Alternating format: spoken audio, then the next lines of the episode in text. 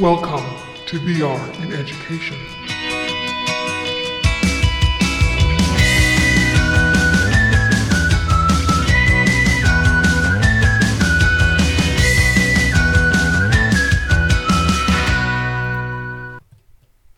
Hello, everyone. Welcome to another exciting episode of VR in Education. In today's episode, we're focusing in on peripheral devices that might heighten or even enhance the sense of realism for a VR experience. Really well designed VR scenes already trick our brain into a sense of presence and embodiment just through visual photorealism. But what if we could add other senses to our experiences besides just what we see and what we hear? Some tech enthusiasts believe that high quality haptic feedback is a missing link between reality and 3D spatial experiences. So today on the show, we have Guido Gioioso and Giovanni Spagnoletti.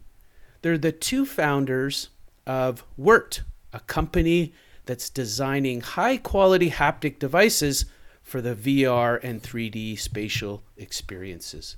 Welcome to the show, Giovanni and Guido. Hi, hi everyone, and hi Craig. Thank you for inviting us. I always like to start with the origin story and what got you guys interested in VR in the first place. Okay, so I can tell you a little bit of the story where we started from, um, where we come from in terms of um, um, development, application, and and so on. So basically, uh, me and Giovanni we met uh, during our PhD in robotics in a robotics and automation lab. That is uh, the lab of the University of Siena here in Italy. Um, that is um, a, a lab that is a little bit small, let's say, but it's well known in the in the community of robotic and haptics because it's really human centered.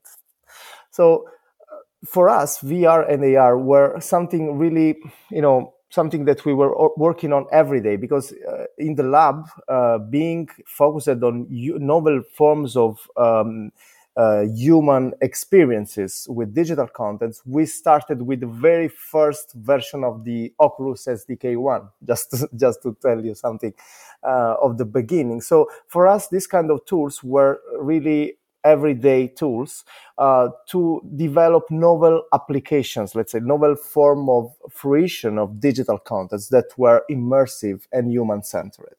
And in particular, um, our lab um, during during our research activity was well recognized by the community to be highly focused on something about the human being that is human hands. So we started from um, the knowledge, the, stu- the, the deep study of human hands as um, as the main tool that we have to interact with our surround, surrounding environment. So starting from this deep knowledge of, of the of the human hands uh, then we moved to the application of this knowledge to robotics. So we started designing novel uh, algorithms to control robotic hands, but also developing novel wearable devices that could be worn by the user, can interact with the skin of the user, that were designed at the beginning in, to, to be integrated into applications that are relevant for research like teleoperational robot and so on. But suddenly we saw a lot of potentials of these kind of devices to VR AR, um, VR AR applications. And, and so we started developing these prototypes that were, again, wearable prototypes like rings, thimbles, gloves that can be integrated into a VR AR application scenario to add a tactile layer to this scenario. So suddenly we saw a lot of potential in this technology and also we saw a future need of VR AR market. And when I say future, I say something we were seeing we were seeing in 2000 uh, in 2010, 2011, so something like that, uh, 10 years ago. Uh, seeing that in this kind of scenario, the next way to interact with the digital content surrounding the human being will be not only the controllers and the standard peripherals, but something more natural for the human being, something that can be worn and can allow a natural interaction with objects and surfaces, providing feedback, providing haptic sensations during this kind of interaction. So we moved from prototypes to products, let's say, building a company out of this idea uh, that is WeArt, where we are today. And, uh, and the idea is exactly this, uh, transforming this prototype into product and bring them to the vrar market for this kind of purposes, to innovate the way people interact with the digital uh, surrounding contents. You know, just to give some new listeners a bit of context, many VR controllers already have a little haptic motor inside the controllers, and it might give them, depending on what they're doing in a VR experience, a simple little buzz as they maybe hit something or pick something up. And additionally, there are other VR haptic devices out there that are quite large, like the SenseGlove, and another one that I looked at, which was called Haptic X. Let's talk about your products. You have two. One is, uh, you know, coming onto the market, but the one that I really want to focus in on is what you call the touch diver. Tell me how the touch diver, you know, kind of looks because this is just an audio podcast, as well as, you know, give a sense for the listeners on, you know, how it operates compared to these other things I mentioned. Okay, so the, the Touch Diver, uh, that is our first product, is on the market from September 2021. And it's a product that has been developed after years of research studies, like Guido was uh, uh, before explaining, and uh, which the main aim was to exploit just cutaneous stimuli for rendering haptic feedback. So our interface does not apply forces on our kinesthetic structure of the end. And we provide cutaneous feedback that combined uh, through the vis- that thanks to the combination with the visual feedback will trick our brain. So, in the important aspect about the touch diver is that uh, it's uh, an interface that combined in the same point three different haptic stimuli so there is a co-localization of the stimuli like it happened during the real interaction. In particular, we combine cutaneous force feedback to reproduce the softness of a material, and high fidelity vibration to render different surface roughnesses, and thermal cues, both warm and cold sensation to enable material discrimination. So, feeling the coldness of a metal surface, for example, respect to another one that is made of plastic. So together with the high realistic haptic feedback, the touch divers also solve one of the main problem of the haptic gloves, that is make unusable camera-based hand tracking to the modification of the natural hand shape. So thanks to our onboard sensor, we are able to make available through our SDK the values of the finger closing enable also an accurate finger tracking. So the interface is composed by a control unit that is usually uh, placed on the wrist or on the palm of the hand. And then we have three thimbles that contains our actuation core that is the combination of these three kind of haptic feedback. The feedback that the glove might give your fingers can be dialed up and down. Is that correct? So, how much sort of force it pushes back? Yes, in terms of force feedback from the cutaneous force feedback, we can reach up to 7 newton of force with a resolution 0.02 newtons. We have a, a, a thermal feedback that goes from uh, uh, 18 to 42 degrees. This is also for safety reasons. And then we have a high bandwidth resolution in terms of vibrations that will give you uh, a very different sensation while touching uh, surfaces with different roughness. So it's not a precise um, frequency, but it's a wide range of frequencies that goes from 50 up to 400 hertz in bandwidth.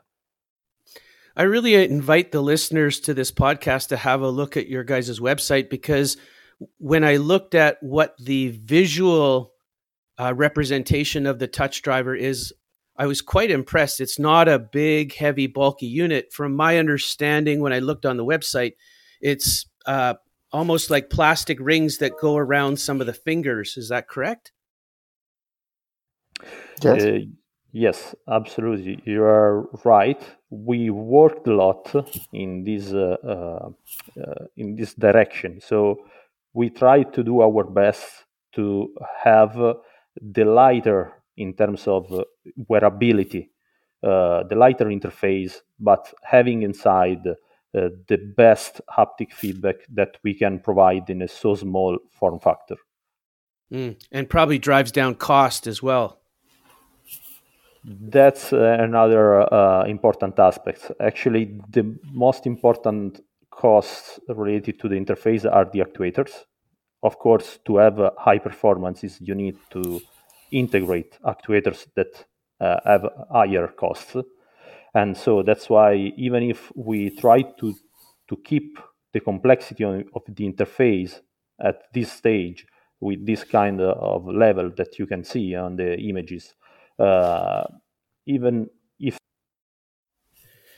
you guys recently were at AWE. Tell me some in uh, California. Uh, tell me some highlights and some things you learned when you showcased your product there at that big event. Yeah, yeah, we were to to AWE, and it was the first time we went to present our our technology and, and in particular the touch diver to a live event um, in US first of all, you can imagine how, how important it is for us, for a haptic company to participate to live events, because the worst thing of haptic is that you can't uh, explain it without let it, let people test it. So for us, being in a in a big event like that was really important because it's probably the most important event in VR AR. So we met a lot of companies and we got a lot, a lot of interest um, after after the physical demo, the, the hands-on demo that we let people try. So just some general impressions, let's say, about the event. Uh, there is an increasing interest from industries toward VR AR. Maybe the pandemic was uh, something that accelerated this process. Uh, but we really got a lot of uh, we, see that that the industry is growing really fastly and um, and interest in general uh, toward this application is is growing fastly. Um, what we saw, for instance, is that um, again to be a little bit general, our impressions about the the, the, the way the market is evolving is that uh, the, the the border between VR and AR will be uh, always thinner. So we are start seeing a lot of uh, assets and and tools that that combine VR and the AR applications in the same scenario, in the same application, in the same device. And this, for me, will help a lot in um, in in spreading these kind of applications um, because because people will feel more comfortable with something that can let you enter in a completely digital world but also exit and come back to the real world just with a click. So this is just my impression about let's say the global evolution of market of technology and market. Uh, in terms of what we uh, observed in, at our booth, uh, it was great. we, we, we got a lot of interest, a lot of success, I can say. Um, a lot of um, people from companies, but also influencers, a lot of uh, attendees that uh, mentioned our demo, our device, as one of the most impressive demo they tried at the event uh, because it's quite new for people to let in, enter into a VR environment and start touching and grasping things in general. And then people observed a lot of the things that you were saying before and Giovanni were saying before about the, the fact that the device is so compact and people can't really, you know, understand how we can combine the three sensations just with a bracelet and three thimbles without having big structures and so on. Um, the nice thing in general that we observed is that we were not alone so there were a lot of a lot. I mean, like four or five uh, booths of uh, companies doing haptics, and for us, this is really a good a good sign because it means that um, the the community of haptics is growing. The interest of the market is growing toward novel forms of interaction, novel devices that allow physical interaction with virtual uh, contents.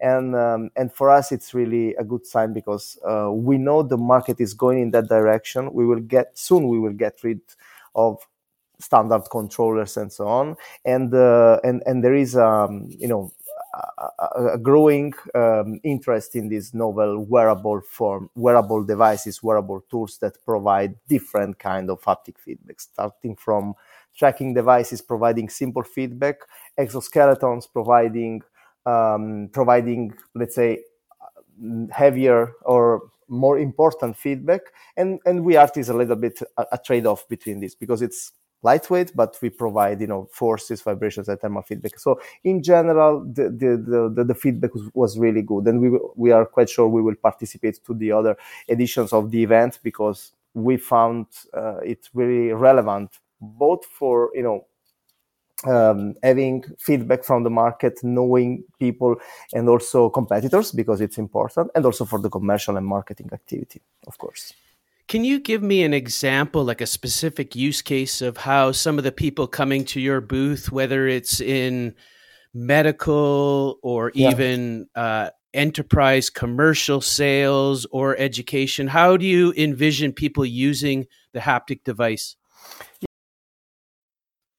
Yeah, yeah, we have we had we are having a lot of interesting um, discussions about the integration with, with, a lot of customers in different fields with about the integration of Touch Diver. For instance, if we talk about education and training, um, I can tell you that maybe the first customer we had at the beginning of the of our story was a big company in medical field medical field, medical training is one of the most promising scenarios where we can integrate the touch diver. In particular, also at the AWE, we had a conversation with uh, one of the most relevant, important uh, surgeons that that are uh, influencers and are promoting the adoption of VR AR for training purposes. Because in uh, in medical field, when you want to train, for instance, for surgical training, uh, there are basically two options: either you train surgeons on cadavers but cadaver labs are, are not so many and are really expensive way to train people or you use vr ar tools but what happens in, in reality is that surgeons in the, in the surgical room really use touch to um, orient themselves during the, during the operation. So um, during a training uh, in, a, in a simulated surgical room, users must be able to feel what they are doing, to feel the tissues of a patient. Then we can give you this possibility because the touch diver being able to provide forces, textures, and also thermal feedback. In these cases, it's really important because you can give to the to the trainer uh, the um, sensation of having a or, or, establishing the contact with with the skin, with the muscle, with the fat, or with the bone, or, or of the simulated patient during a particular operation. And also the temperature, the thermal feedback is also important, not only for surgical but also for training for um, nurses, for instance. Uh, and this is just one example because this is what what it's related for uh, with medical field, but also in industrial training we have a lot of interest because uh, sometimes there are uh, operations uh, during uh, during a particular, for instance, assembly operation or interaction with a simulated machine, uh, where you need to know uh, which kind of forces you need to apply to to to interact with with a with a part of the of the plant, for instance, or in oil and gas. A lot of customer or, or customer, yeah, of attendees at AWE, but also they they they start becoming customers now, um, are interested in interacting the touch diver for um, oil and gas applications. So maybe sometimes during the training, you need to understand to know that a part of the plant is hot because it happens. And the touch diver can give you the sensation of touching a hot uh, tube, a hot part of the um, out part of the plant, uh, not with a visual feedback, but with the real feedback on your skin. Uh, and these are applications, but these can apply to a lot of fields. If we talk about education in general, uh, our first interactions were with research centers because, of course, we started from from the academic background. So we started integrating our solutions into application designed by research centers for uh, their students for, by universities for their students. And really, the haptic devices that we provide represent a novel way to engage students during the learning of an experience, let's say, or uh, mm, something like uh, not, not only in immersive scenarios, but also uh, while watching a video, having synchronized haptic feedback is proven to increase the memorability of that experience of like something like 70%, something really impressive in terms of uh, user engagement. And this is also a new creative tools that teachers can have to, to design novel experiences, to design novel forms of, of teaching that are more engaging, immersive, and realistic for them. From a developer's perspective, so you know we're thinking about the peripheral device, but how hard is it to change a VR experience? Let's just keep it simple and say I mm-hmm. have a bunch of spheres Maybe I have a cube in the VR environment right now without a haptic device. Yeah. I can I can maybe pick up the sphere or the cube, but for your haptic de- device to work and interact with these 3D shapes, is there an extra sort of layer of programming and development that needs to happen on these 3D shapes in order for it then to interact with the haptics?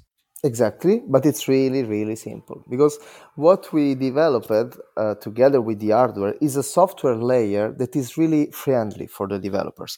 The example that you've given is perfect because it actually is one of the demos that we provide in the SDK, and there's a bunch of cubes and spheres in front of the developer.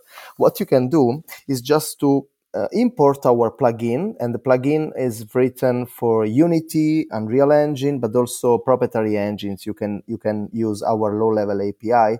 But if we talk about Unity and Unreal, for instance, that are the, mo- the commonly used platforms, you can just uh, import our plugin, select one of those sphere or, the, or those cubes, and assign them tactile properties. What does it mean? I import the plugin and I set three properties for the object. One, the stiffness. So is it soft or hard? And this is a number.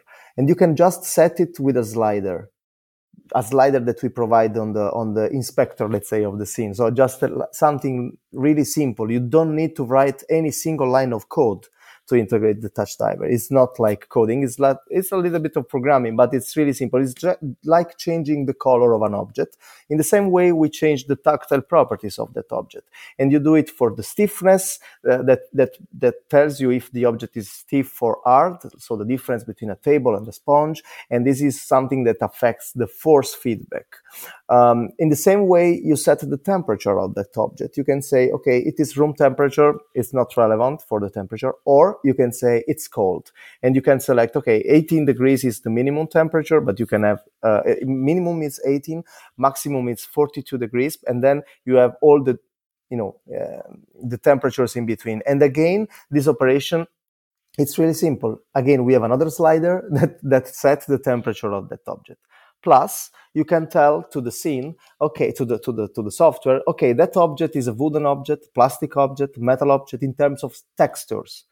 Uh, how do you do it? You just select it from a library that we provide. We provide 25 textures uh, that are starting texture, like including again wooden, plastic, metal, stone, and so on. And then you say, okay, this sphere is a wooden one. Okay, you select the wood. But then each item of this of this um, uh, I, uh, each item of this library can be further customized using again parameters that can change the roughness of the texture. So you can have different kind of woods, different kind of plastic.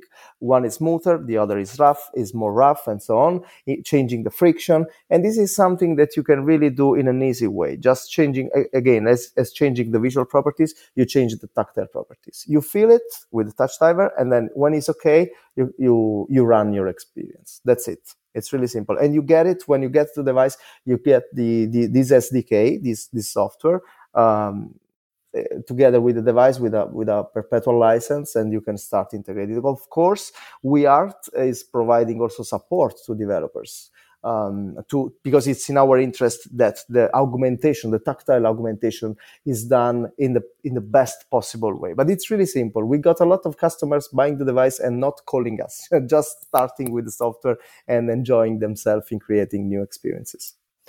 Guido, I've been doing a lot of reading on how to make learning or experiences more memorable for people. And one of the big ones, which you've already alluded to, is to make sure that the person has some sort of emotional trigger. Yeah. A- adding the feel of the texture of an object or adding like the tactile feedback i'm sure there's already tons of research to say that emotional sort of trigger is going to make people remember what happened way more than say uh, vr right now where there is almost no feedback when you grab an object. Mm-hmm. Do you mm-hmm. know of any research right now that talks a lot about that emotional trigger and whether people remember it more when they get that huge sort of buzz that, oh my gosh, I just felt this, or that gave me a temperature feedback? Yeah, yeah. We started from research that actually are not carried on on VRAR, but on uh, real experiences. Mm um, studying the perception uh, behavior of, of users when interacting with real objects. And what we what we, what they found and what is written in this kind of research is that when they interact with objects only from the visual point point of view just with visual feedback and then the same the same set of object is prompted to another group of users, but also uh, letting them touch these objects, the memorability of the experience is higher. So this happens in reality when we interact with an object. This is also true uh, for um, w- when we buy an object. Establishing um, a physical contact with a product is something that makes the product more or less already ours. No? So um, establishing a physical contact makes the experience more memorable, and this is true in reality. And the same applies for digital experiences, VR experiences, in w- VR or AR, of course, in which you can say that uh, that uh, prompting the objects only from the visual point of view. Okay, is, something is is is giving a, a level of uh, of memorability of of experiences but when touching it really the engagement and also the emotional engagement of the user helps in making the learning the the, the, the experience more memorable making the learning process even uh, shorter this is also there is also something something else about the haptic feedback in these processes not not related with the emotional field, but it's interesting because uh, in general, when we train some some when we train people uh, on a procedure and we only only rely on visual and auditory feedback, we are in some way overloading the visual and auditory channel. What we do in, uh, including haptic feedback, is to use a third channel that is commonly not used, which is our skin to to to com- to participate in this learning experience. So we can in some way unload the visual channel and start mm, providing information through another channel which is the skin. And so this makes more the experience more comfortable more compelling and uh, shortening the learning time. Mm, fascinating What's next for WeArt? What are your goals in the next three months or in the next six months or maybe even in the next year? Yeah, thank you. Thank you for the question. So at the moment, what we are uh, focusing is on the um, let's say, uh, exploitation of the capabilities of the devices in different fields, in different applications. We are focusing on uh, training um, uh, for medical, uh, industrial fields, but also another field, which is, I think, it's really interesting to to mention here, which is uh, the novel forms of perception of um, uh, contents like pieces of, of art in a new way because what we are doing for instance now is to work with the schools and also museums to give to user a new way to perceive a piece of art. And this is also very relevant for accessibilities because you can see uh, how, how the potential is for blind people to um, or, or visually impaired people to interact in a new way with a, with a piece of art that is not perceivable by by typically not perceivable because can't be touched in a museum. In this way you can give to the user the digital um, twin of that piece of art and let people touch it uh, in a digital way. These are the applications where we are focusing on today um, and this is what we will do in the next months to, so exploiting uh, relationships commercial and and partnership with the with the um, companies that are developing this kind of applications for training and so on, but not only. Um, in this in the next months we will we are focusing on the, on releasing novel software features for our platform. So making the augmentation of of scenes even more easy and uh, and fast and also improving the features of the of the device that for the next 6 months will not change from the hardware point of view will change from the software point of view. Making the the integration uh, easier and easier. In if we look a little bit um, in the uh, not, not in the next months but in the next years we are already working on the second generation of devices that we will release um, hopefully at the beginning of 2024 and we will have uh, another generation of touch diver let's say that will be even um, lighter for the user keeping the same capabilities from the haptics point of view but they, but being more uh, light in terms of physical weight, let's say, so less, I mean, reduced volume, reduced weight, reduced encumbrance on the on the human hand, but also lighter in terms of experience. So developing devices that are plug and play and can be really integrated in any kind of experience, because we strongly believe that in the next few years this will be the new standard for for interaction with with digital contents. Guido, that is so interesting. I want to thank you guys because, like I said, I think VR is growing exponentially. You know, thanks to a lot of buzz and hype over the word metaverse, more and more companies yeah. are finally leaning into looking at 3D dig- digital experiences. And so, for you guys to jump into the game and start to offer a relatively uh, affordable device like this that provides such rich feedback is a, a game changer, I think. So, thank you so much for uh, jumping into this space. If people want to get a hold of you, how can they do that?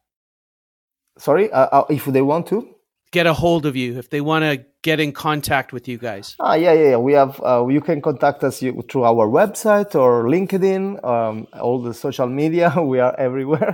Let's say so. It's really easy. Uh, as I was saying before, uh, haptics is is really amazing, but to, to, understand it, you need to try it. So uh, one thing I can mention uh, is that if you contact us and you are interested in getting your hands uh, on the touch diver, it's really easy. We have a test program, let's say. So we can provide device for a limited period of time just to have a test of it and start seeing how it works, trying our demos and trying the integration of the device in the in, in your projects in a really easy and affordable way. Uh, so if you are interested, we, we you can contact us and we will reply in a few hours. Fantastic. Thank you so much for being on the show and good luck with uh, all the things that you guys have on the go in the future. Thank you very much. It was really, really a pleasure. And really, I mean, we are fan of you. Thank you. Bye for now. Bye.